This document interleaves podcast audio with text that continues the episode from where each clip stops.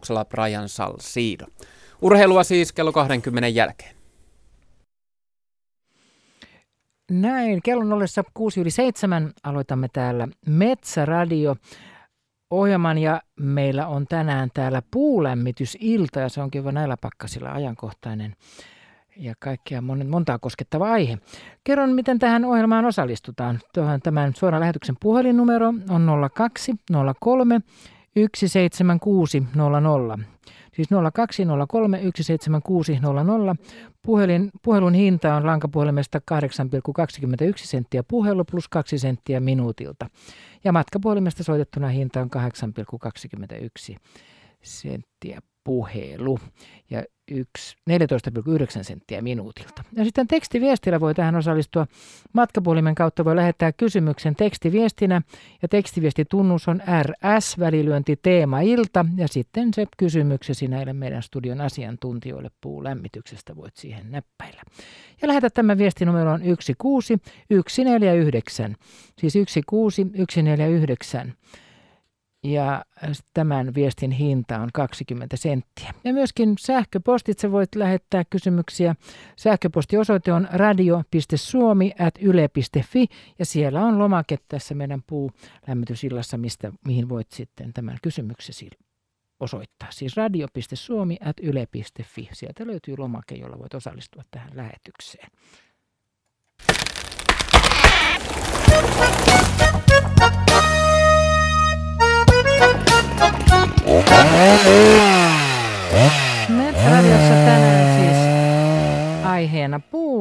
puulämmitys ja Maija Elonheimo on tullut, tullut studioon vieraiden kerran. Esitteletkö Maija meidän vieraat? Kyllä joo. Tänään on siis tarkoitus puhua siitä, että minkälaista puutavaraa puulämmitystä varten kannattaa hankkia. Klapeja, haketta vai pellettejä?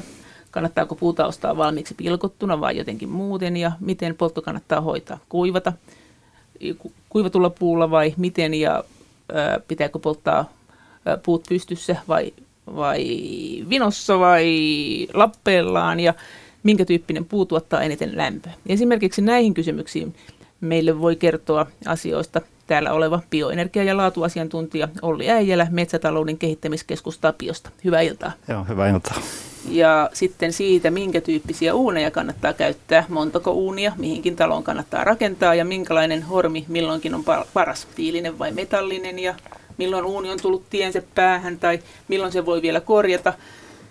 Näihin kysymyksiin meillä on täällä vastaamassa ää, arkkitehti ja tulisia tutkija ja suomalaiset tulisijat ryn puheenjohtaja Heikki Hyytiäinen. Iltaa. Iltaa. Mites on ää, Heikki Hyytiäinen? ihan tähän alkuun, niin mistä se johtuu, että kun ihminen polttaa puita uunissa, niin usein saa savut silmille? No huono tekniikka.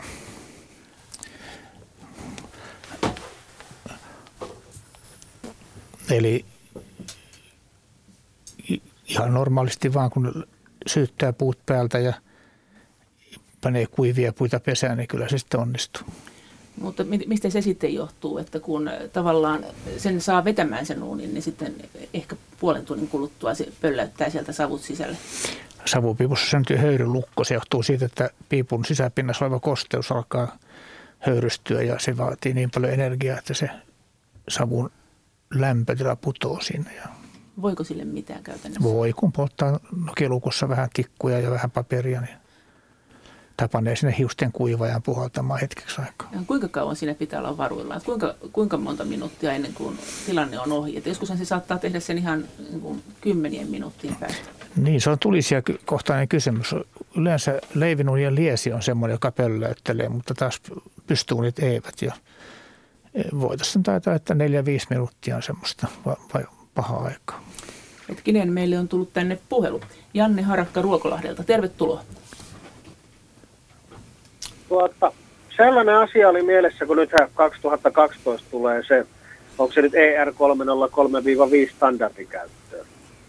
Ja puu lämmittäjänä, niin nämä itsellä on yläpalokattila, että yläpalo- ja kaksoispesäkattilat ei olekaan, että tästä, tästä selvinneet tästä standardista, niin onko mitä tietoa, jos me vähän itselleni käänteispaloisen kattilan, niin saako tähän sitä investointitukea mitä saa, jos vaihtaa ekologisempaan lämmitykseen, vaikka puulla lämmiten nytkin, mutta ihan mielessä paremman hyötysuhteen kattila.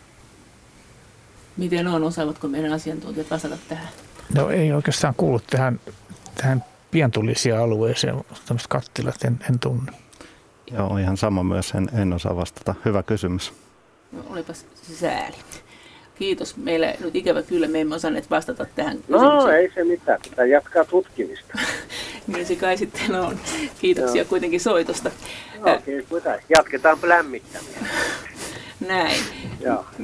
Mites, miten on Olli Äijälä Tapiosta? Minkä tyyppisiä polttopuita tällä hetkellä eniten on, on kaupan? Onko, se, onko tämä vaikuttanut jotenkin tämä hirveä energiapuu tuota, innostus? Tuntuu siltä, että kaikki metsät parturoidaan tällä hetkellä ihan, ihan automaattisesti. Onko se sotkenut puukauppaa? No, Suomessa metsät kasvaa vuodessa tuonne 100 miljoonaa kuutiometriä ja kun se huomioidaan vielä, vielä kannot ja oksat mukaan, niin se on 40 miljoonaa kuutiometriä lisää ja, ja, ja toi hakkuupoistuma kuitenkin puun käytön huippuvuosinakin on ollut, ollut paljon paljon alle tämän, tämän kasvun, eli, eli tämmöistä tilannetta, että metsät parturoitaisiin täysin, niin sellaista ei ole olemassa nyt eikä ole, eikä ole näköpiirissä. Ja, ja, ja etenkin metsänomistajan kannalta energiapuusta on tullut yksi hyvä, hyvä puutavaralaji puukauppaan mukaan ja, ja uusi, uusi mahdollisuus aina, jolla aikaisemmin on ollut hintaa. Entäs polttopuun tuottajien kannalta? Polttopuun tuottajat tuntuvat valittavan, että nyt on jotenkin tilanne tiukentunut, että se kauppatilanne on hankala, että metsänomistajalla on paljon osoitteita, johon myydä sitä puuta, että on hankala saada ostettua edullisesti hyvää polttopuuta. No joo, tämä on tämä on tää markkinatalouden mekanismi, eli, eli nyt on tullut, tullut kysyntää, siellä on tämä suuri käyttö ja sitten on, on, on perinteinen metsäteollisuus, niin toki se varmaan etenkin aluettain nostaa, nostaa myös sitten tämmöisen klapipuun puun hintaa. Eli markkinatilanne muuttuu. Tänne on tullut sähköpostilla semmoinen kysymys, että mitä tiedätte tulevasta tulisia direktiivistä ja minkälainen tulisia nyt kannattaisi sitten hankkia, teollisesti valmistettu vai paikallaan muurattu tulisia? Kysymys koskee takkoja. Nythän nämä nykyinen EU-standardi koskee ainoastaan teollisesti valmistettuja tulisia, eli paikalla tehtyjä saa tehdä mitä vaan. Mutta tietenkin taas tämä kilpailutilanne johtaa siihen, että kaikki tulisat pitää olla vähäpäästöisiä, sekä paikalla tehty uniikki tulisia että teollisesti valmistettuja. Tähän on olemassa ratkaisu. Ja se on minkälainen? Ratkaisu on tulipesäkasetti, joka eh, testataan ja tutkitaan niin, että se täyttää kaikki päästönormit. Sen pystyy sitten muraamaan niin mihin, Mihin, vaan vaan. mihin tahansa, joo. Ja se on sillä ratkaistu. Se on sillä ratkaistu, se on olemassa ja tulee markkinoille joulun tienoilla. No millainen se uusi tulisia direktiivi on? Mitä se tulee tarkoittamaan tavallisen kuluttajan kannalta? Mitä siinä vaaditaan? Se ei ole kovin tiukka, se, siitä selviää kyllä ihan helposti tulisijat, ei se, mutta neljän vuoden kuluttua ilmeisesti tiukkenee EUlla sitten lisää ja silloin alkaa, alkaa olla. Ja otamme seuraavan puhelun. Markku Hietala, tervetuloa lähetykseen. No hyvää iltaa. Hyvää iltaa. On vähän huono tämä linja, jotenkin kuuluu sieltä päin huonosti, mutta tuota, Tänne kuuluu hyvin. tämmöistä kysymystä, eli nyt taas tulee tämä kattila kysymys, alapalokattila, niin onko siinä niinku tuohipuu huonoa polttaa, kun kaikki sanoo, että kun se menee vähän kitumalla se puu palaa, niin onko se niinku tuo, tuo missä missä on tuohi ja koivu? Onko se muu lehtipuu? Näin näin siinä oikein, että tuota, ja mikä olisi niinku tämä puuden tehokkuus, onko se koivu parempi kuin leppä ja näin poispäin. Onko tässä joku ero sitten alapalokattila ja muiden välillä? Mites Heikki Hyytiä? Ei siinä mitään eroa ole. Puun pitää olla vain kuivaa, riittävän kuivaa. Silloin palaa tuohipuu ja palaa leppä ja palaa kaikki. Mites Olli Äijällä, niin miten olet mieltä siitä? Että, juuri tuossa äsken juttelimme, sanoit, että se tuohipuu ei ole oikein hyvää puuta välttämättä. Niin, keskusteltiin, keskusteltiin puun, puun kuivumisesta ja, ja, ja todettiin, että, että tosiaan ö, koivu, koivuhan on painavaa tiheätä puuta ja, ja se koivun kuori on vähän tämmöinen niin kuin kelmu siinä pinnassa ja kun keväällä puu on, puu on hyvin kosteita, siellä tulee se kosteushuippu ja jos ei sitä, sitä ö, tuohta jollain tavalla aisaa, eli, eli esimerkiksi tekemällä moottorisahalla tai kirveellä tai vesurilla siihen niin, että puu pääsee kuivumaan, niin se pitää aika, aika kauan sitä kosteutta. Ja jos ajatellaan, että tämmöinen puu, jossa on tuohi päällä, niin se voi olla siellä 40 prosentissakin kosteus, niin sehän tarkoittaa, että tämmöisessä tämmöisessä 10 kilon ö, erässä, joka esimerkiksi takkaan laitetaan, niin se on siellä tästä neljän kilon luokkaa olisi vettä siinä, siinä puumäärässä, niin se on aika, aika huomattava, huomattava määrä vettä. Eli, eli koivu on tärkeää, että se joko aisataan tai sitten se halotaan niin, että se kosteus pääsee haihtumaan sieltä. Eli jos se tekee klapeiksi, niin se homma on sillä hoidettu. Kyllä. Saako jatkaa vielä? Joo, kyllä joo. Joo, koska, koska nythän on silleen, että tuota, tässä on tämmöistä ma- maalikon tietoa, mitä on ollut aina, että se tuohi on se paha, koska kyllä mä tiedän, että puu pitää olla kuivaa. Meillä on aina se kuivaa, kuivaa tuota, mutta jollain lailla on tullut sille, että se tuohi, mikä jää siihen puun pintaan, niin se olisi tämmöinen negatiivinen asia. Plus sen myös olen huomannut, että jos on pihkapuuta, niin pihkapuu tämmöistä alapalokattilaa, koska se palaa vähän niin kuin kitumalla se tuli siellä, niin pihkapuu hirveästi niin kuin jollain lailla tota, tulee semmoista erilaista pikeä tulee sitten siihen niin pintaan. Mites Heikki Hyytien? Pihkahan on hiilivety ja se erittäin helposti haihtuu ja palaa myöskin hyvin, eli, eli pihka on hyvä polttoaine. Tämä tuohihan on, sikäli siinä on enemmän kivennäisiä ja se on niin raskaampaa polttoainetta ja sen sen energiatiheys on suurempi ja helposti matalissa lämpötiloissa se alkaa nokeamaan. Eli lämpötila pitää olla riittävän korkea, niin kaikki Joo. palaa. Mikä olisi oikea, niin kun puhutaan toi lämpötila, kun kaasut lähtee, niin onko 300 kohdallaan vai pitääkö olla korkea? No puuhan syttyy siinä vähän alle 300 asteessa, mutta hiilivedyt syttyy vasta 850 asteen lämpötilassa, eli, eli sinne puu, panoksen yläpuolella pitää olla korkea lämpötila, että kaikki palaa. Kiitoksia. Joo. Joo. Eli tuota, nyt mä tuossa sanon tämmöisen, että mä olen oppinut, meillä on tämmöinen 35 kilometrin Arimaksi mainos, mainostaa vähän, niin tota, se on todella tehokas, mutta kun tota, se täytyy opetella lämmittämään. Eli mä nostan savukaasut aina, kun mä laitan sinne tulet, niin mä nostan pienellä puumäärällä sen sinne 5-600 ja sitten mä ää, normaalisti poltetaan se siinä 300-350. Onko se oikeat suunnitelmat? Kyllä puun polttoa pitää vähän opetella, mutta se on aika helppoa. Se on vähän kuin pyörällä ajoit, kun kerran oppii, niin kyllä se sitten hoituu. niin, kyllä, kyllä, joo. Kiitos teille. Et, että oliko nämä kaasut suunnilleen oikeita? Oli, tuntui ihan hyviltä. Joo, no kyllä se silloin aika oikein, oikein tämä on mennyt. Että no. Sillä lailla. Mutta toi oli, toi tuohi oli semmoinen, semmoinen kummajainen kysymys, kun tota, sitä on aina sanottu, että, että, jota, että se, se ei ole niin tuolla alapalokattilalle hyvä. Se vaatii vain korkean lämpötila. Selvä. Joo, että pitääkö, pitääkö sitä, jos on siihen niin tuo, tuohta, niin pitääkö se sitten olla se savukaasu sitten korkeammalla, kun poltetaan? Kyllä. Eli paljon? Niin korkea kuin mahdollista tuohi, että hiilivedyt palaa, niin kuin sanottu, 850 asteen lämpötilasta. Semmoinen lämpötila pitäisi sinne saada. Joo. Eli jos on niin tällä, että se on puu, koivua ja siitä tuohta ollenkaan, jos se on niin ihan täysin puhdas, niin se on ihan samasta kuin leppä. Joo, jos voisi vaikka aloittaa vähän puulla, missä on vähän vähemmän tuohta ja panna ne tuohen kappaleet vasta sitten sinne liekkien päälle. Joo, Juu, kyllä, kyllä. Meillä aina laitetaan näin, että meillä on pientä, pientä tuota, muuta on leppää, jotain apaa kenties ja sillä sitten ja käytetään aika isoakin puuta, joutuu käyttämään alapalokattilassa. Kuiten, kuitenkaan klapi ei saisi olla liian pientä. Sanoisin, että joku 7-8 senttiä halkasijalta on sopiva klapi. Se kaasuuntuu oikealla nopeudella. Jos pannaan ihan pientä tikkoa, niin ne kaasuuntuu niin nopeasti, että kaasut karkaa piippuun. Niin varmaan, varmaan mutta että sillä saadaan niin se perus, perus tämmöinen tuota, se hiilos sinne. Kiitoksia. Tuota, tänne on tullut nyt mm. jo sen verran lisää kysymyksiä, että meidän on välillä pakko vaihtaa kysyjää, mutta kiitos hyvästä kysymyksestä. Ja miten Heikki niin onko tämä todella yleistä, että ihmiset heiluu tämmöisten lämpömittareiden kanssa mittailemassa savukaasujansa? Ei todellakaan, eikä, eikä tarvitsekaan. Yleensä tulisijan pitäisi olla rakenteeltaan sellainen, että se hoituu automaattisesti.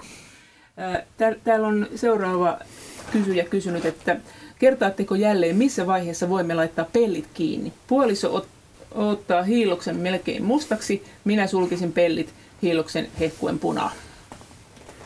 Siniset liekit hiiloksen päällä kertoo hiilimonoksidin eli häkäkaasun syntymisestä ja silloin ei peltejä saa sulkea kokonaan. Itse teen niin, että suljen sen, työnnän pellin kiinni ja vedän sen kaksi senttiä auki ja annan sen kymmenen minuuttia olla siinä tilassa, jolloin sitten kaikki vaaralliset kaasut palaa pois sen jälkeen sitten voidaan sulkea. Että kymmenen minuuttia voi tällaista kahden sentin rakoa pitää siellä savupellissä. Mutta sininen liekki on edelleen se oppi, että se on se vaarallisin. Se on vaarallista. Usein kerrotaan, että vanhoilla eukolla on kissa ja kun kissa kaatuu kyljelle, niin silloin ne menee ulos, silloin on häkää. Mutta se, mutta, se, mutta se punainen hiilos ei ole vaarallinen. Punainen hiilos ei missään ole vaarallinen, mutta kyllä odottaisin sen verran, että se hiiloksen yläpä, yläreunat kekäleistä alkaa tummua ennen kuin pistän pellin kokonaan kiinni. Vähän saa punerta. Näin. Sitten tähän väliin luotan liikennetiedot.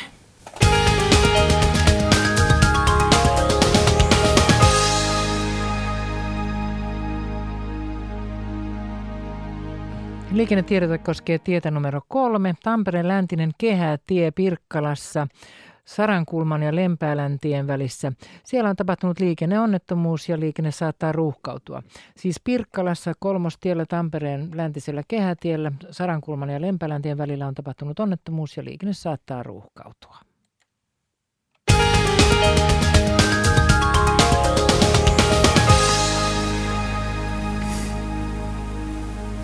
Ja seuraava kysymys. Tänne on tullut kysymys, jossa kysytään, että missä suhteessa kannattaa polttaa puuta. Kysymys on koivuklapeista ja mäntyklapeista. Meille on sanottu, että 95 prosenttia koivua ja 5 prosenttia mäntyä, jonka seurauksena savuhormisto pysyy kunnossa. Ei siis kannata polttaa ainoastaan koivua. Pitääkö tämä paikkansa tämä oppi? En usko, että noin, noin asiat on. Nythän tämä tieto, mitä näissä puun palamisessa levitetään, on, on mitattua tietoa. Eli tehdään kokeita. Silloin ei ole mahdollista kokeilla kaikkia kombinaatioita, mutta nyt voisi niin valistunut arvaus olla se, että mäntypuu on kevyempää puuta ja kaasuuntuu nopeammin. Eli, eli polttaisin mäntyä vasta toisessa pesällisessä ja koivua ensimmäisessä ja mäntyä myöskin niin aika isoina klapeina. Miten se männyn, eikö siinä ole näitä terpeenejä, näitä tärpättiaineita, niin eikö kuvitella, että kun ne palavat, niin ne polttavat sen noin mennessään, onko se näin? Ne on hiilivetyjä. Ne, ne palaa ihan niin kuin kaikki muutkin hiiliveryt. Mutta mänty on kevyttä puuta ja kaasuuntuu nopeammin kuin koivu, jolloin alkuvaiheessa se nopea kaasutuminen on paha asia. Sitten tänne on tullut tämmöinen kysymys, että tulisia kasetti. Missä hinnoissa sellaiset kasetit liikkuvat? Kauanko kestää tulisia kasetin asennuspaikoille? Tulisia kasetteja on monenlaisia. Eli tuohon on mahdoton vastata, jos on myyjällä on osoittaa sen tulisijan päästömäärä, niin silloin se on ihan hyvä. Samoin se voi ostaa. Yleensä kannattaa kysyä siltä myyjältä sen tulisijan teknisiä ominaisuuksia, jos pystyvät vastaamaan niihin. Mut, ja hinnat on suunnilleen. Miten, miten se olisi asennuksinen? En tota, osaa tulisijoiden hintoja, hintoja sanoa. Niitä on eri hintaisia. Jos tässä kohtaa vielä sanotaan tuo puhelinnumero, jonne voi kysymyksiä osoittaa, se on 20, anteeksi 02 03 17600, siis 02 03 17600 ja tekstiviestiä RS-väli teema, teema ilta ja sitten se kysymysnumero on 16149. Sitten tänne on tullut tämmöinen kysymys, että lämmitämme joka päivä leivinuunia, joka on 30 vuotta vanha perinteinen tiiliuuni. Olemme miettineet, että meneekö vielä jäljellä oleva lämpö harakoille. Lämpöä on uunissa jäljellä tuolloin noin 100 astetta. Onko olemassa tutkimusta, mikä olisi paras lämmitysajankohta jäljellä olevan lämmön suhteen? Tämä olisi ihan hyvä tieto, sillä emme halua kesäolosuhteita harakoille talvella. Eli siis kysymys on kai siitä, että kuinka pian voidaan lämmittää uudestaan se leivinuuni sen jälkeen, kun se on kerran lämmitetty. No yleisesti ottaen tämmöinen muurattu uuni, se lämmitetään kaksi pesällistä ja sen jälkeen pidetään taukoa neljästä kuuteen tuntiin, koska savukanavien sisäseinät lämpenevät niin paljon, etteivät ne ota enää lämpöä vastaan. Eli ilmiö on vähän sama kuin sieni, pesusieni, että kun sien kaataa vettä, niin aluksi se kostuu, mutta loput rupeaa valumaan yli. Eli sienenkään ei mahu määränsä enempää vettä. Ja seuraava puhelu Raima Suomi Kevi, Kemiöstä. Tervetuloa lähetykseen. Joo, kiitos, kiitos. Ja mikä oli teillä kysymyksenne? No semmoinen on tässä askarruttanut vähän mieltä, kun meillä on kaksi vuotta semmoinen Tiileri varaava takka nyt sitten ollut käytössä ja tota, että mikähän se nyt mahtaisi se paras tapa olla, olla sitä käyttää, että saisi siitä sen hyödyn irti, että lämmitetäänkö se parilla pesällisellä nopeasti kuumaksi ja sitten pellit kiinni vai pitäisikö sitä vähän hitaammalla viekillä poltella pidemmän aikaa vai mikä siinä se paras ratkaisu on? Miten on? Kaikkien varavien uunien periaate on se, että tuli voidaan polttaa sen palamisen kannalta optiminopeudella, eli parhaalla nopeudella, ja sen jälkeen lämpö varastoutuu siihen massaan, ja se taas purkautuu massasta sitten asukkaan kannalta parhaalla nopeudella. Eli suosittelen sitä, että kaksi pesällistä ja taukoa. Jos tarvii vielä samana päivänä enemmän energiaa, niin poltetaan taas kaksi pesällistä, mutta ei kuitenkaan kolmea peräkkäin, eikä missään tapauksessa neljää. Joo, No, no ku, kuinka kuumaksi sen saa tota, lämmittää sen uunin, että halkeeksi jossain vaiheessa. Joskus sanotaan, että pitää pystyä koskemaan sitä vaippaa kädellä, mutta sehän on silloin vielä aika haale. Joo, kaiken saa rikki, jos haluaa. Se on hyvin helppoa. Mutta sanoisin että 60 astetta pintalämpötila on sellainen hyvä, eli siihen voi jo silloin vähän niin kuin nojata. Se on tämmöisen varaavan tulisijan pintalämpötila aika hyvä. Mutta missä vaiheessa? Sitten noin, sanotaanko neljä tuntia lämmityksen loppumisesta. Tämä ei tule koskaan niin lämpimäksi. Tämä on semmoinen niin kuin kolme kuorinen, että siinä on ensiksi se sydänosa ja sitten sen päällä on savipiilikerrot ja sitten on se vuori, verhoilukerrot. Ja, ja ei se pinta tule koskaan niin kuumaksi, että se, mä sanoisin, että se on tuommoinen korkeintaan 340 astetta sen ulkopuolen lämpötila maksimissaan. Tuntuupas matalalta. Kyllä sen yleensä pitäisi tulla päälle 50 asteen lämpötilaan kahden, Joo, no kahdella pesällisellä. Lämpö, lämpömittarilla olen mitannut, mutta tota, ei se missään tapauksessa niin kuin kuumaksi tule. Ja voiko sitä tavalla. uunin kylkeä koskea niin kuin kämmenellä? Kyllä, ihan huolettomasti, että ei, Aha. ei, ei nahka ollenkaan. Kuinka täyteen panet pesällisen? No sen verran, kun sinne mahtuu, että tässä on aika Ai, ai, ai. pieni, Kuin, pieni pesä, että tähän ei niin kuin mahdu kovin suurta määrää kertaa. Pesän saisi Siihen menee tuommoinen viisi semmoista, sanotaan reilun kokoista lapia korkeintaan menee. pesän saisi täyttää yleensä vain korkeintaan puolille. Joo, no ei se, ei se, jos sen koko tilavuutta ajattelee, niin ei siinä varmaan se paljon yli puolta ole, kun tämä niin lyhyt tämä tuli pesä, että siihen ei niin kuin puuta saa muuta kuin pystyy. Tiedän tapauksen. Joo. Kun tässäkin, kun se tehtiin, niin oltiin niin kuin pakotettu tähän, kun se orkoon mukaan sitten määritettiin tähän takan koko, niin tässä, jos olisi ollut pykälää isompi hormi, niin sitten olisi saanut sen mallin, missä on isompi pesä, mutta se ei tähän meille käy. Tuntuu, että vähän kuumemmaksi voisit lämmittää. Et koitapas joskus lämmittää kolme pesällistä peräkkäin. Joo, no pitää yrittää. Mä olen sitä juuri ihmetellyt ja kysellytkin vähän muiltakin, että kun se pinta tosiaan ei oikein kuumaksi tule, että, että onko tässä niin kuin joku meidän tekniikassa pielessä. Kokeile nyt kolmea pesällistä. Selvä. Täytyypä yrittää sitä. Selvä. Kiitos teille kysymyksestä. Joo, Joo. okay. Ja sitten seuraava kysymys Olli Äijälälle. Minkä tyyppinen puutavara on kaikkein halvinta puulämmittäjän kannalta? Mitä, mitä kannattaa ostaa?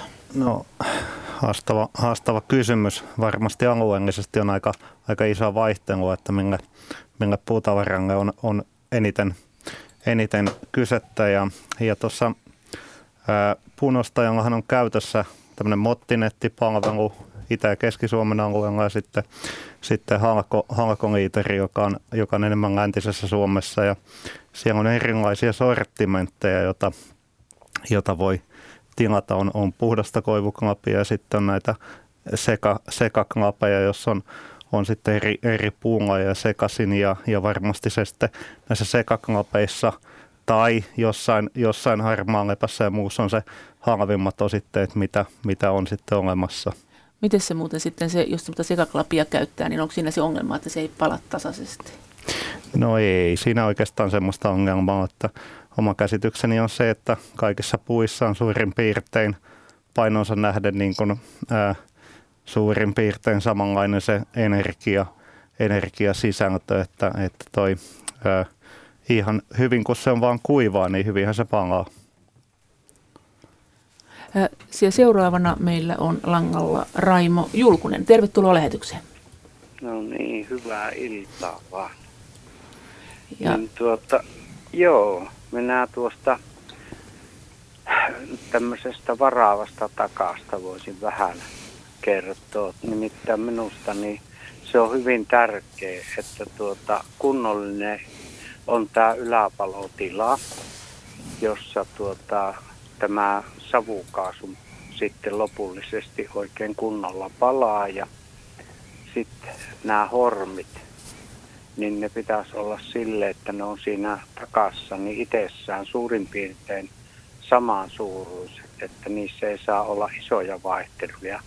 Jos niissä on isoja vaihteluja, se, että välillä on ahtaampaa ja sitten välillä avarampaa, niin se virtaus loppuu ja tulee niin sanottua vastapainetta. Mutta jos se kanavisto niin koko ajan pikkuhiljaa tilavueltaan tuota pienenee aina ylöspäin mentäessä, niin silloin siinä on se kunnollinen palaaminen mahdollista ja silloin tämä savukaasu, se luovuttaa tai se palon, palaamisen ilma luovuttaa sitä lämpöä, niin sehän tuota, luovuttaessaan lämpöä, niin tilavuus pienenee, niin silloin täytyy olla myös kanavistonkin pienempää, niin se vetää paremmin ja homma ei savuta. Mutta myös varaavassa takassa pitäisi tehdä se kuoriosa sille, että siihen tehtäisiin, muurattaisiin ihan oma uusi kerros, johon väliin pantaisiin sitten niin tuota, tuommoinen palovilla kerros sentti, kaksi, niin tuota, sen jälkeen se uusi, niin se luovuttaa siihen huonetilaan huomattavasti hitaammin sen lämmön ja tällä tavalla niin tämä peli pelaa. Mutta sanon, että 25, korkeintaan 30 vuotta on sen palotilan kestävyys, jonka jälkeen se pitäisi muurata se sisätila uudestaan. Mitäs Heikki Hyytiäinen sanoo tähän? Kysyjä puhuu viisaita asioita, hän on täysin oikeassa. Kuitenkin Joo. siellä yksi korjaus pitäisi tehdä tämä yläpalotila on minun syytä, niin minä olen sen lanseerannut Suomeen ja se on virhe. Minä olen tehnyt paljon virheitä, kun pitkään on mukana ollut. Niin. Nyt kun päästään mittaamaan vähän tarkemmin erilaisilla lasermittauslaitteilla, niin todetaan, että se palaaminen tapahtuu noin 15 sentin matkalla sen panoksen yläpuolella ja siellä yläpalotilassa oikeastaan tapahtuu enää paljon mitään. Siellä tapahtuu noin 5 prosenttia ainoastaan monoksidin palaamisesta ja, ja koko yläpalotila on, on, on semmoista luuloa, mitä me luulimme 80-luvulla. Jaa, ja tota, mutta... nyt täytyy vaan nöyrästi tunnustaa, että olin väärässä 80, mutta Ahaa, siitä... minä en ole päässyt mittaamaan. Se on mulle huono puoli, että en ole päässyt mittaamaan, että millä tavalla siellä tapahtuu. Joo, se on ikä... Mulla on, kato, kun mä oon joutunut tekemään semmoisia pienempiä takkoja, niin tuota, se sen jälkeen, kun se yläpalotilaan menee tuo savukaasu, niin se tuli, mikä menee perästä, niin se silloin on näissä tapauksissa niin aika hyvin sen polttanut. Mutta tietenkin, jos on isommat ja avarammat tilat, niin silloin se voisi olla, että se palaa siinä. Mutta nämä savukaasujen tosiaan se poisto ja tämä, niin se pitäisi olla aina niin pikkuhiljaa – kapeneva, eli sanotaan näin, että tilavuus pienenee sitä mukaan, kun nämä savukaasujen lämpötilat laskee, jolloin virtaus on aina tasaava. Selvä. Siinä oli ammattimiehen puhetta ja meillä on seuraava kysyjä jo langalla. Tervetuloa puulämmitysiltaan. ilmeisesti ei olekaan häipy pois. Mutta tota, tänne on tullut tämmöinen kysymys, että paljonko koivumotin hinta voisi olla, että se tulee sähkölämmitystä edullisemmaksi? Olli Äijälä. No en osaa suoraan sanoa, mutta katselin sellaista vertailua, joka oli, oli tehty sähkölämmitteisessä omakotitalossa, jossa käytettiin eri intensiteeteillä tämmöistä takka, takkalämmitystä ja siellä se siellä se vaihteluväli, mitä sitten siinä säästettiin, oli joku tuhat, 1000-2000 euroa suurin piirtein. Että kyllä siinä niin kuin ihan, ihan, ihan hyvääkin säästöä, säästöä voi aikaan saada. Korjaan siis 1000-2000 kilowattia, jota siinä säästettiin ja, ja, ja sitten hinnassa siinä liikuttiin jossain ö, 100-300 euroa liikkuen, riippuen sitten sähköhinnasta. Eli se olisi nyt se hinnan raja olisi sitten mikä siinä motissa? En, en, mä osaa, en mä osaa sanoa tuohon. Mites Heikki Hyytiäinen? Sehän, sitä ei ole... Tänne on tullut sitten tämmöinen kysymys, että miten pitäisi aloittaa kylmillään olevan mökin lämmittäminen? Onko pakkasrajaa? Nimimerkki jääkö mökkijoulu haaveeksi? Pakkasraja ei ole, mutta totta, totta kai pitää aloittaa hitaasti. Eli, eli itse teen sen niin, että menen aamulla seitsemältä mökille ja alan lämmittämään vaimoja kotiin lämpimään sänkyyn ja tulee sitten iltapäivällä sinne. Mä sitä hissukseen lämmittänä sitten tällä tavalla on onnistunut, että on, joskus on halkas uuni, mutta en, en kovin usein kuitenkaan. Eli minkälainen uuni se silloin sitten on? Eikö se nyt kuitenkin ihan täysin uunista kiinni? Ja mistä sen voi tietää? Että onko, se, onko se kiinni siitä, että minkä tyyppinen se uuni on vai että minkä kokoinen se uuni on, että kuinka varovainen pitää olla? No minä oikeastaan tunnen vain muuratut tunnit riittävän tarkasti, että voin puhua niistä. Niistä on mittauksia olemassa. Eli hitaan, niin hitaasti ei oikeastaan voi tehdä, että sen tekisi väärin. Hitaasti vaan aloittaa sen lämmittämisen. Mutta siis ajatellaan, että se on vaikka joku peltikuoriuuni tai leivinuuni, niin on kai siinä joku ero? No peltikuori on myös muurattu uuni, että siellä on muurattu Joo. savitilit sisällä ja leivinuunissa kaikissa on sama asia, että poltan yleensä aamulla sen kaksi pesällistä ja sitten iltapäivällä kun vaimo tulee, niin polttaa vähän lisää. Ja seuraava kysyjä langalla. Tervetuloa lähetykseen. No hei, onko me siellä vai? Joo, joo kyllä, tervetuloa. me ollaan mietitty, että miten voisi järkevimmin käyttää myös yläkerran lämmitykseen leivihuunia hyväksi. Että voisiko pellin esimerkiksi siintää sinne toiseen kerrokseen, onko siitä silloin mitään hyötyä vai, vai pitäisikö olla joku tuuletushormin kautta sen lämmön siirtyä ylös? Tietysti portaita pitkinhän se kanssa tulee, mutta, mutta voisi pitää myöskin yläkerran portaikon ovea kiinni. Heikki Hyytien. Kysyjä vastasi kaikkiin kysymyksiin. Portaikon kautta se hyvin menee ylös ja pelti pitää laittaa sinne ylös. Se, jos on tiilihormi, niin se antaa semmoista puolta kilowattia tehoa siellä yläkerrossa. Ei se niin kuin, mikään järkyttävä lämmityslaite ole, mutta kuitenkin jonkun verran. Avanaiset portaat on hyvä lämmön siinä. Ilmahan siirtyy ylöspäin mielellään. Joo, onko se sen vaivan väärti, jos se siirtää sen pellin sinne ylös, niin et...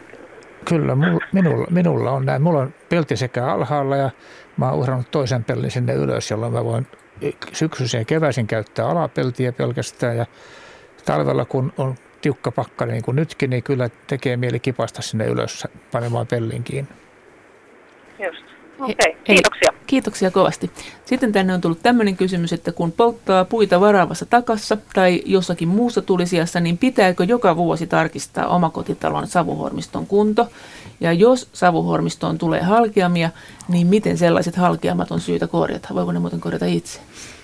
Nuohous on lakisääteistä, että nuohotahan pitää. Ilman muuta, en muista tarkkaan, se on kolme kertaa vuodessa vakinaisasumisessa ja kerran vuodessa kai – vai kesämökeissä. Eli nuohota pitää paljon. No sitten halkeamat, halkeamat korjataan sillä tavalla, että se hormi lämmitetään kuumaksi, jolloin halkeamat aukeaa. Ne kiilataan teräskiiloilla, antaa sen jäähtyä, saumoja vähän avataan, saumataan uudestaan. Onnistuu hyvin. Siis voiko sen tehdä itsekin vai pitääkö siihen kuitenkin tilata joku muurari eikä ruveta itse sählään no, Kyllä se ammattityö. On, täytyy olla aika kätevä mies itse, jos rupeaa tekemään. Yleensä se on ammattityötä, koska näiden lastien tuntemus on, on, on semmoinen, että sitä ei ihan rautakopan hyllyltä vaan saa. Mikä siinä on yleensä se vaaranmerkki? Voiko se hormi hajota niin lopullisesti, että tota, se on pakko rakentaa uusiksi vai onko nämä yleensä paikattavissa? On paikattavissa. Yleensä hormi hajoaa vain nokipalossa. Jos on kova nokipalo, silloin se hormi hajoaa.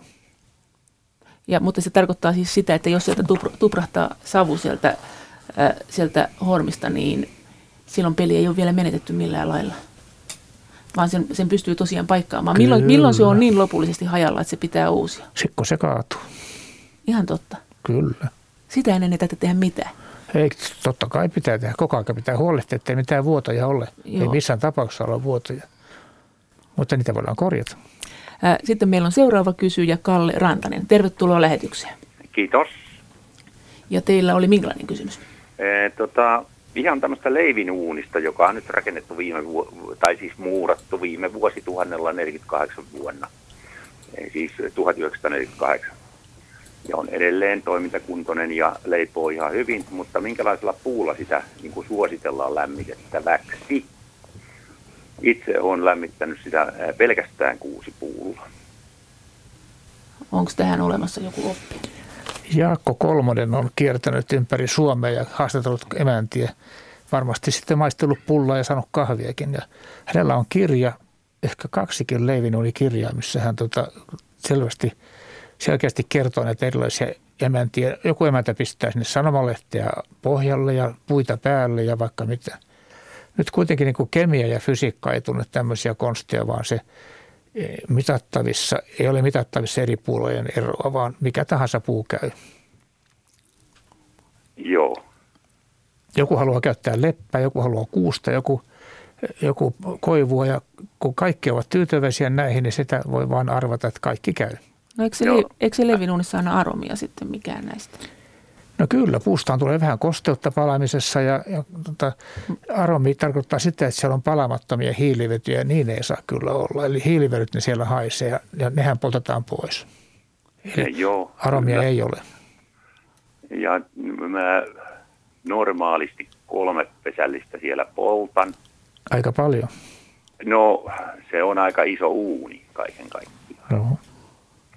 Ja tota, silloin kun se on sitten lämmitetty, niin siellä on noin 300 vähän päälle lämmintä sen Oikein. jälkeen, kun on hiilet eh, lakastu, lakastu pois sieltä. Ja tota, puoli tuntia sen jälkeen, niin siellä on reilu 300 astetta ja se edelleen pitää sen siihen kahteen puoleen sataan, että kaksi, kolme uunillista siellä voi paistaa leipää aivan hyvin. Niin 300 on pizza, pizzanpaiston lämpötila. että- Joo, mutta sitten kun vasta laitetaan sinne leivät, niin siellä on joku 250 tai jotain tämmöistä. Taikka siinä nyt emäntä paistaa sitten hiivaleipää ja limppua ja näin poispäin. Ja viime, viime, viimeisenä sitten laitetaan yöksi, kun siellä on lämpö laskenut, niin jotakin puuroa tai vastaavaa. Me tuossa yhdessä vaiheessa pyydettiin työtehdoren taitavia tätejä mukaan tähän tämmöiseen leipomiskokeiluun ja heillä oli kovasti kokemusta kiertoilmauuneista eli sähköuuneista ja todettiin se, että kun sähköuuni vaatii 250 astetta lämpötilaa, niin kiviuunissa riittää 225. Eli tämmöinen ero siinä on kiviuunin käytössä. Eli vähän matalemmissa lämpötilassa voi kiviuunissa paistaa kuin kiertoilmauunissa. Joo, ja eikä sinne, se on jo sitten huomattavasti alempi, kun joku puuro laitetaan sinne yöksi muhimaan, taikka vaikka kinkku. Toki, toki. Niin tota, se on aivan toisenlainen, lainen, kun siellä on aamulla vielä joku maksimissaan eh, 100 astetta, ja no ei kinkku siellä koko yötä tai riippuen kinkun koosta, mutta niin tota, Edo saa tätä kommentoida, kun on kasvissyöjä. joo, joo, mutta me ollaan kyllä lihansyöjiä täällä maalla. Kiitos Täällä on pakko syödä lihaa, taikka muuten ei elä. lämpimässä, uuni lämpimässä. Kiitos teille soitosta. Tänne on tullut tämmöinen kysymys ilmeisesti tämän äskeisen savuhormikysymyksen innoittamana, että mitä tietoa on savuhormien massa, massauskorjauksista? Ovatko kestäneet? Mikä on semmoinen massauskorjaus? Se on sellainen tapa, jossa, jossa erikoismassa, joka on hyvin tarttuvaista, vedetään sinne, sinne savuhormin sisäpintaan suppilon avulla. Ja ilmeisesti ne on erittäin hyviä. Entäs tämä sitten nämä putkikorjaukset, kun ne tähän mainostetaan, että sinne voi vetää sen teräsputken sisälle? Niin, hapon kestävän putken. Niin. Se, kyllä. Siinä vähän pienentää sitä poikkipintaa, mutta samalla tekee sen poik- sisäpinnan sileäksi, että se kulkee liukkaasti siellä. No niistähän on valitettu, Aika, että aika kalliita korjausmenetelmiä. miten se vetoon vaikuttaa? Pienempi poikkipinta, tietenkin sinne mahtuu vähemmän kaasua, että se savukaasu, että se on vähän vaikeampi. Entäs se kylmeneminen? Eikö te sanota, että se metalliputki kylmenee niin, että se tota, ei sitten vedä niin Ne helposti? metalliputket on ohuita, ne on alle millin paksuisia, niin ei, ne, ei ne siihen vaikuta. Ää, Entä sitten täällä on tullut tämmöinen kysymys, että miten tämä, ää, kuinka, hetkinen, kuinka kauan pitää puiden kuivua pinossa tai liiterissä ennen kuin ne ovat riittävän kuivia? Olli Äijälä varmaan osaa tähän vastata.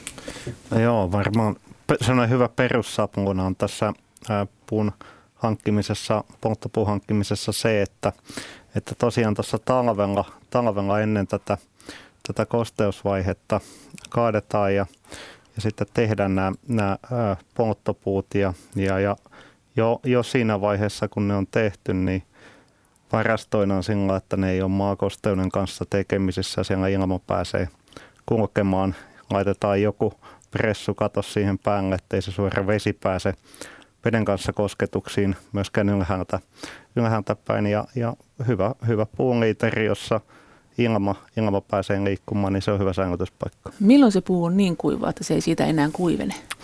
No sanotaan joku 15-20 prosenttia on semmoinen hyvä, hyvä kosteus, mitä on, että kun ne vuodethan ei ole, ei ole peliä ja tänä vuonna oli esimerkiksi aivan poikkeuksellisen hyvät kuivumisolosuhteet, että, että se kuivumishuippu on tuossa, me ollaan huhti-touko kesäkuun puolella ja ilman kosteus lähtee nousemaan taas sen jälkeen.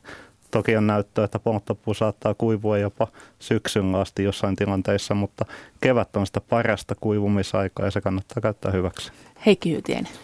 Polttopuun ei tarvitse kuitenkaan olla ylivuotista, koska puuhan on semmoinen vähän niin kuin sien, että se il- kostuu. Aina kun ilma kostuu, niin se puukin kostuu ja taas se kuivaa, että puun kosteus vaihtelee eri vuoden aikana ja ylivuotista puusta puhuminen on roska. Entä sitten se sisään, kuiva, sisään tuominen kuivumaan? Puuta ei koskaan saa tuoda asuintiloihin kuivamaan, koska siinä on homevaara aina. aina homeitiötähän ja homekasvustohan ei näe paljalla silmillä, vaan – vasta sitten, kun on miljoonia yksilöitä samassa paikkaa, tulee tänne vihreä piste. Ja, pu, hometta on kaikkialla ja homevaara on kovin suuri. Ja varsinkin lasten keskikorvatulehduksia ja nielutulehduksia, niitä ei pitäisi asuntoonnestaan tuoda ollenkaan kuivamaan. Vaan pitäisi olla, olla joko tuulettuva puulaatikko tai sitten komero, mikä tuletaan ulospäin. Tänne on tullut tämmöinen kysymys, että jos laittaa häkävaroittimen lähelle takkaa, niin usein keskellä yötä alkaa häkävaroitin hälyttämään, kun illalla viimeksi on polttanut puita takassa. Mm, Miten tämä on nyt selitettävissä? Onko se vain kerta kaikkiaan, että silloin on pantu pellit liian pian kiinni? Kyllä. Ja miten se voi hälyttää näin kovalla viipeellä, että se sitten vasta tuntien päästä rupeaa hälyttämään? Ilmeisesti sieltä luukun kautta purkautuu hitaasti sitä häkää, että pitoisuus vasta ylittää sitten sen rajan myöhemmin. Mi- mihin sä suosittelisit, että tämmöinen häkävaroitin laitetaan? Tämä on aika uusi juttu. Kyllä se ihan hyvä paikka on. Kyllä se tulisi siellä lähelläkin olla, mutta tota, pitää vaan huolehtia sitä, että tuulettaa myrkylliset kaasut ulos. Tai sitten hankkii sen kissan, joka varoittaa. Mm. Onko nämä luotettavia nämä häkävarottimet? Voi voi, en osaa uskalla ottaa kantaa tämmöiseen kysymykseen. Joo, häkä, häkävarjattimen sijoittamista kannattaa katsoa, että jos on, jos on ilmastointi, niin se ei ole aivan sen vieressä. Eli, eli, eli valita hyvä paikka, ei toisaalta liian lähelle sitten sitä, sitä tulisia. Ja, ja näissä häkävarjattimissa on, on, on tietty viive riippuen siitä, että mikä se, mikä se ilman häkäpitoisuus on, koska se varoitus tulee. Eli, eli isommilla häkäpitoisuuksilla se varoittaa, varoittaa niin nopeammalla syklillä ja sitten taas pienemmillä vähän toiseen toisenlailla. Ja kyllä tämä niin kuin kertoisi siitä, että häkää on ihan selkeästi ilmassa ja siinä toimenpiteitä pitäisi tehdä.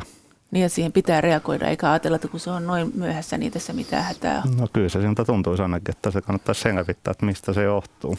Päänsärkyhän on hyvä indikaattori, että häkä on ollut ilmassa. Täällä on sitten tämmöinen kysymys ja tullut. Sen verran ehkä no? vielä, että häkähän on tämmöinen kumulatiivinen aine, eli, eli pienetkin häkäpitoisuudet, kun ne kertyy, niin se vaikutus pitkällä ajalla voi olla tosi haitallinen. Ahaa. Esa Kangasmäki on langoilla parhaillaan. Tervetuloa puulämmitysiltaan. Hyvää iltaa. Hyvää iltaa. Minkälainen kysymys teillä on? No minä tässä nuohojan näkökannalta vähän tätä asiaa pohdin, että tota, ensiksikin sellainen virhe siinä tuli, että näistä tota, nuohouksista, niin se on vakituisissa asunnossa niin kerran kiinteällä polttoaineella vai kerran vuodessa. Ja kesäasunnoissa kolmen vuoden välein. Niin, että aika harvakselta. Niin, että se on niin kuin kerran vuodessa on tämä lakisääteinen nuohous. Tottahan niitä nyt sitten joku ihmiset voi nuohota vaikka kuukauden välein, jos haluaa, mutta, mutta se määräyksen mukaan se on niin kuin, että kerran vuodessa vakituisissa asunnoissa ja kesäasunnoissa kolmen vuoden välein. Miten se nuohooja pystyy näkemään, kun se nuohoo sen piipun, niin minkälaisia vaaranmerkkejä? Si- no, ihan siinä. kyllä se tota, nuohoja aika hyvin näkyy siinä, tota, kun se menee sinne piipun päähän, niin siitä näkyy aika paljonkin sit, sitä, että tota, minkälaisia ne savukaasut, mitä, se on, mitä ne on jättänyt sinne piippuun jälkeen. Et siitä pystyy aika paljon päättelemään jo, että kuinka sitä rakennusta on lämmitetty ja, ja, ja kuinka sitä on lämmitetty. Ja, ja mulla on kumminkin sellainen käsitys, että aina kun tulipesistä pidetään valatiaa, niin veto pitäisi olla täysillä. Eli ne puut pitäisi saada palaa niin, niin täydellä teholla, kun ne palaa, niin silloin ne tuottaa myös lämpöä. Nyt täällä Heikki Hyyteinen pudistelee päätänsä. Niin, tätä on nyt mitattu hyvin tarkasti ja todellakaan se kohina ei saa olla kovin kova. Eli aikaisemmin meillä oli tulipesässä nopeus 8 metriä sekunnissa kaasuilla ja nyt meillä on enää 3 metriä sekunnissa, jolloin päästään paljon vähempiin päästöihin. Se näyttää komealta, kun se oikein kohisee, mutta se päästöjen kasvu on siinä seurauksena. Niin, no se tietysti riippuu siitä, että kuinka se tulipesä on sitten tehty, mutta jos, jos tota, tulipesä on tehty oikein, niin se lämpö kyllä tota, siirtyy siitä siihen tulipesään. Nyt meille tulee riita tästä asiasta. eikä, eikä, eikä, eikä niihin piipun savukaasu. Että piipun savukaasulämpötila voi olla silloin joku 300, mutta palamislämpötila voi olla joka tapauksessa jopa 800. Joo, kyllä se ilmahan on jäähdyttävä aine. Kaikki, jotka me, jotka on mopoilla ajettu, ne tiedetään, että mopo on ilmajäähdytteinen. Jos antaa liikaa ilmaa tulipesään, niin se palamistapahtuma jäähtyy. Ja liikaa se ilmamäärä pitäisi olla sellainen kohtuullinen. No tietenkin joo, niin sillä laillakin, että ei se nyt, aivan, ei se nyt tietysti mitään puhallinta kannata laittaa siihen puhaltamaan, mutta kun yleis, yleensä se on niin, että sitä tuloilmaa tai niin kuin sitä ilmamäärää niin kuin kuristetaan niin, että se valkia nippanappa palaa siellä, joka on virhe. Se on totta. Vaan se pitäisi olla sillä lailla, että ne puut saa palaa kunnolla ja harvemmin on sellaisia tulipesiä rakennetaan, että johon se on se ilmamäärä, että se pääsee niin kuin, tai sanotaan, että nämä uudet ää, tulikiven tai nunnauunin tai mitä tuli, yleensä nämä tulikiven takat, niin niissä on kyllä sitä vikaa, että niissä on se veto niin älytön, että melkein, ne vie melkein puut pesästä. Mutta tota, käytännössä kuitenkin, kun nuohoja katsoo sinne piippuun, niin nuohoja näkee siellä, että onko piippu halkeilu ja onko siellä se nokipalon vaara, eikö näin ole? Ää, kyllä se erottaa. Hyvä. Kiitos teille kovasti soitosta. Ja kyllä se on niin kuin nuohoja ja nuoholla. on velvollisuus ilmoittaa siitä myös asukkaalle, jos, jos se näkyy, niin kuin, että siellä on jotakin hormissa jotakin. Ahaa, Heikki Hyytiäinen haluaa vielä kommentoida. Niin, mulla on syvä kunnioitus nuohoja kohtaan, koska nuohojat näkee sen käytön ja se on tota ihan oikein mitä puhut, että sen piipun sisäpinnasta näkee sen käyttäjän taidon. Niin, taikka kyllä sitten... se näkyy hyvin ja samoin, että kyllä se niin kuin näkyy sieltä, kun piipun päässä katsoo, niin joka on paljon sitä hommaa tehnyt, niin se kyllä pystyy sanomaan, että mihin, mihin kunnossa se piippu on. Sitten täällä on, kiitoksia. Sitten täällä on seuraava kysymys. Miten voi verrata puukuutiota ja suoran sähkön hintaa toisiinsa? Tarkoitan niin sanotusti suoralla vertailulla, esimerkiksi kuutio puuta tai sähköä kilowattitunteina. Eli tämä on tavallaan sitä samaa kysymystä, jota tässä jo aikaisemmin vähän arvottiin. Pystyykö sitä vertaamaan? Miten se voisi laskea? Joo, no toi, tässä on tämä 3,1 kilowattituntia – per kilo, per kilo on, on, on tämä, tämä, näin tämä ää, puun, puun energiasisältö ja se on ehkä sitten oikein vertailu, kun jokainen huomaa sähkölaskustaan, että mikä on kilowattitunnin hinta ja, ja puuhinta, niin siinä se, siinä se vertailu varmasti tulee. Mutta kun eihän sitä puuta myydä kiloittain, niin paljonko puu, tuommoinen motti painaa No sitten? siis yksi kiintokuutti on noin tuhat kiloa. Se on oh. suurin piirtein sitä luokka pikkasen vähemmän joku vähän päälle 900 on se luokka suurin piirtein koivun. Eli se olisi sitten 3100 kilowattituntia per kuutiopuuta, niin kuin se sitten olisi. Suurin piirtein, ja sitten tässä täytyy vielä muistaa nämä hyötysuhteet, mitä näissä takoissa tietenkin on. Että. Heikki Hyytien. Itse asiassa 3,1 kilowattituntia per kilo on hyötysuhde noin 70 prosenttia. Okay. Seuraava kysymys on tämmöinen, että hei, minulla on Heikki Takkahella ja Hormi, mihin on kytketty tiilipiippu. 27 kertaa 14 senttimetrin tota, piippu tai hormi. Veto laiskahko. Paranisiko veto pienentämällä piippua esimerkiksi, siitä, esimerkiksi sisäputkella? Hormin korkeus on 5 metriä, vai pitäisikö sitä ilmeisesti sitä hormia pidentää, vai mikä tässä nyt auttaisi? Mikä oli hormin halkasia? Tässä, tässä on sanottu, että 27 kertaa 14. Joo, se on iso. Aina jos on viiden kilon tulipesä, niin silloin puolen kiven hormi, eli noin 14,5 kertaa 14,5 senttimetriä. Ja kun tulipesää voidaan panna yli 5 kiloa, niin sitten se on koko kiven hormi. Mutta entä se pidentäminen sitten? Voiko sitä, on, kumpi on kätevämpää, siis ruveta kaventamaan sitä hormia sisältä vai pidentää sitä sieltä päästä? Eikö se kuitenkin parantaisi vetoa sekin, että vetäisi sinne nyt pari metriä lisää? Ja sinne kylmään ulkoilmaan sen, sen laittaminen on vähän hyödytöntä kyllä, mutta en tiedä. Ehkä se on vähän vaikea, vaikea tilanne kyllä. Kallista kumpikin ratkaisu. Mutta joo, sitten seuraava kysyjä. Eli tervetuloa puulämmitysiltaan. Pekka pitäisi olla linjalla. Pekka. Joo, haloja. Joo, tervetuloa puulämmitysiltaan. Teillä oli Joo. joku kysymys. Mä olisin kysynyt tämmöisestä niin kuin monilämmityskattilasta, kun mulla on semmoinen kattila siinä, mä lämmitän sen pääsääntöisesti öljyllä, mutta siinä poltetaan puita ja siinä on semmoinen vaihtoehto, että sinne voi laittaa niin kuin pystyyn ne puut tai sitten tota vaakaan, että kumpi on niin kuin tehokkaampi tapa. Tämä on lakamerkkinen kattila.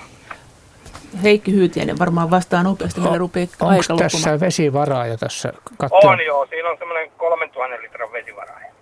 No yleensä puu poltetaan vaakasuoraan. Kaikissa tulipesissä puu pitäisi polttaa vaakasuoraan, jos se vaan mahdollista on. Silloin se kaasuntuminen on paljon rauhallisempaa ja onnistuu paremmin. Mä oon polttanut kyllä sellaisia puolen metrin puita niin kuin pystyssä siellä, niin sekin kyllä kaasuuntuu siellä ja se palominen ei tapahdu siinä tilassa, missä ne puut on, vaan siellä samassa tilassa, mikä tulee öljypolto. Ymmärrän, mutta se on vaarana on se, että se kaasuuntuu niin nopeasti, että se ei eri hapettua. Pani- Panisin vaakaan kaikki puut. Okei, tämä on ihan hyvä tieto. Selvä. Kiitos. Kiitos. Joo. No, hei. Hei, kiitos teille ja meillä aika lähenee loppuaan. Kiitos asiantuntijoille, eli bioenergia- ja laatuasiantuntija Olli Äijälälle Metsätalouden kehittämiskeskus Tapiosta ja arkkitehti ja tulisia tutkija Heikki Hyytiälle ja kiitos osallistumisesta etenkin kaikille soittajille, joilla tuntuu olevan aiheesta paljon tietoa ja hyviä kysymyksiä. Ja yritetään kaikki muistaa olla varovaisia tulen kanssa.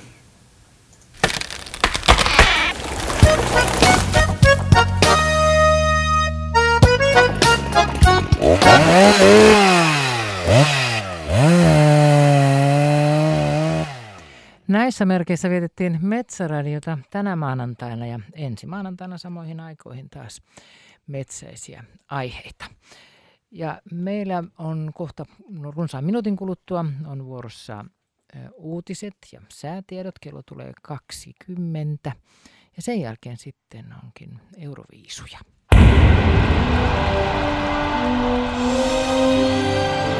Ensi vuoden keväänä tulee kuluneeksi 50 vuotta siitä, kun Laila Kinnunen laittoi valot ikkunaan ensimmäisenä Euroviisu-edustajanamme.